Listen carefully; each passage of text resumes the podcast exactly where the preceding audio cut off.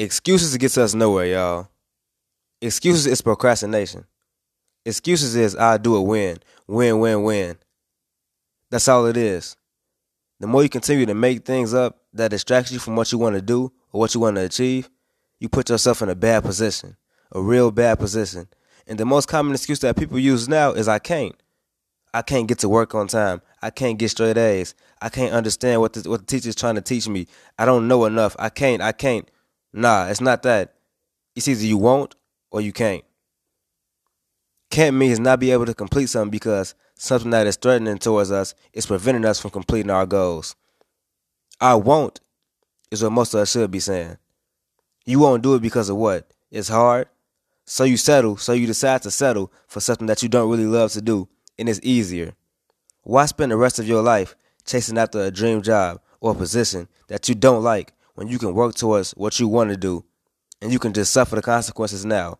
Grind hard, work hard now, and be able to live the rest of your life freely. Don't make excuses because I'm telling you guys, making excuses that only wastes your time. You are wasting your time. Every single day you make an excuse. You are responsible for every decision that you make, not anyone else. The best thing to do is to hold yourself accountable for any and everything you do. And when you do that, you feel obligated to make certain things a part of your schedule, a part of your grind schedule. And I say grind schedule because that makes you productive. It keeps you organized and it makes you think to yourself, okay, if I don't do this, I'm slacking. If I say I'll do it later, I probably won't. That's taking accountability and that's acknowledging that your faults, you're acknowledging that where you're weak at and what you should do in order to improve on that on that weakness.